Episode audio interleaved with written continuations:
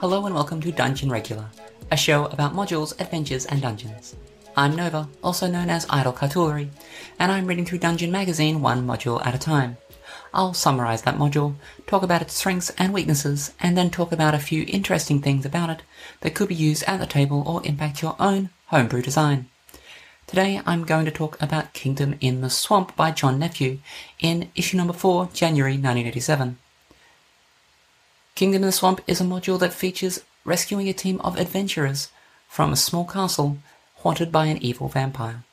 It's a surprisingly slight adventure for its page count and has a wry sense of humour to it. The vampire is supposed to be unique, so it'd probably be best in a system like Cairn or in a system that leans into the humour of the situation, like Dungeon Crawl Classics. It's worth noting that this is the second module by John Nephew after Grackert's Lair, which I reviewed in episode number 3. What can we take back to our table from Kingdom in the Swamp, even if we don't use it in our home campaign? Number 1.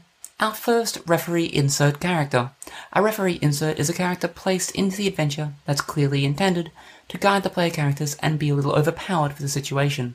Candor Fletton, the thief that starts the players on the quest, gets more character description than the vampire, and a page of boxed dialogue. It's just a bit much, and I won't linger on the point, but characters like this should either be assigned as henchmen so the players are stepping into their shoes, or they feel useless and intrusive.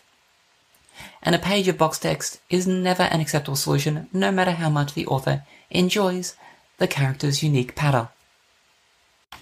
To existing lore, the primary thing I remember from Grackert's Lair is the deep cut of the Norkers, a particularly unique species of goblin known to players of AD&D. John Nephew takes another deep lore cut here by having the vampire have a bargain with the god Orcus. Thus far, this author is the only one to utilize existing Dungeons and Dragons lore in his modules, which to me is something that entries in a magazine like this could really lean into. There's something very cool about the idea of a zine written by multiple authors, all set in the same region. Maybe I'll put that in my back pocket, or maybe one of my listeners will pounce on the idea first. 3. Wilderness Travel. The wilderness travel is actually very interesting terse in a way that I appreciate, and that with a little tweaking would be really compelling. The whole space only takes up a page and features some of the most interesting characters, like an outlaw camp, a wounded hydra, and a green hag. Giving all of these hooks into each other, and the vampire castle would have capitalized on already neat encounters. This already happens with a graveyard, which is positioned as a last stand for the vampire when the player characters defeat him and he flees to grounds where he can summon minions. I'd love for the Hydra to have been wounded by the bandits, for the Hag to have a relationship with the Algoids or the vampire. Remember that in a small wilderness, no creature exists in isolation, but rather in an ecosystem of relationships and conflicts for the castle. This is a small nine room affair, better considered a manor than a castle. I quite like it. It has empty rooms, it has a setup that feels consistent and real to a castle that was once occupied. It seems a little strange that the three prisoners are held separately across only nine rooms. However, and the castle doesn't loop in any meaningful way. There is a secret room that's fairly easy to intuit if the players are mapping the space. I really like that this module goes where previous vampire themed module, the Dark Tower of Cabalard, doesn't.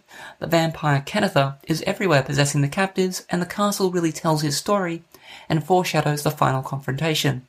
He's everywhere here, and this is a great way to turn a simple nine room dungeon crawl into something more akin to a horror themed raid. 5. The Vampire Kennether. This is a unique vampire, and I love that for this adventure.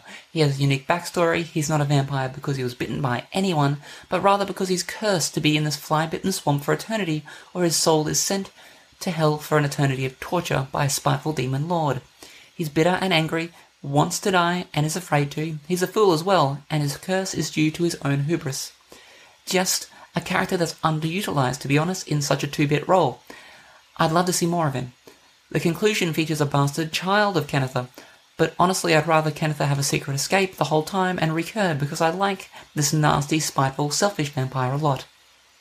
That's Kingdom in the Swamp in a nutshell. I hope that you'll join me for the next episode of Dungeon Regular. If you have any questions, please reach out. I'm on Twitter, Blue Sky, and Mastodon at Idle Cartulary, and I write reviews and blog at playfulvoid.game.blog. If you'd like to support Dungeon Regular, please visit my Ko-fi at ko-fi forward slash idlecartulary. You can make a one-off donation or become a member. Members get free copies of Dungeons Regularly, my zine of blank dungeon maps. They're prioritized for their questions to be included in Dungeon Regular mailbag episodes. Can have suggestions for future ba- bathtub reviews and get to see bathtub reviews a week in advance on my Ko-fi before they go public. Our theme music is an extract from Turning the Page by Kirk Osamayo on the Free Music Archive, used under a Creative Commons license. Thank you for listening to Dungeon Regular.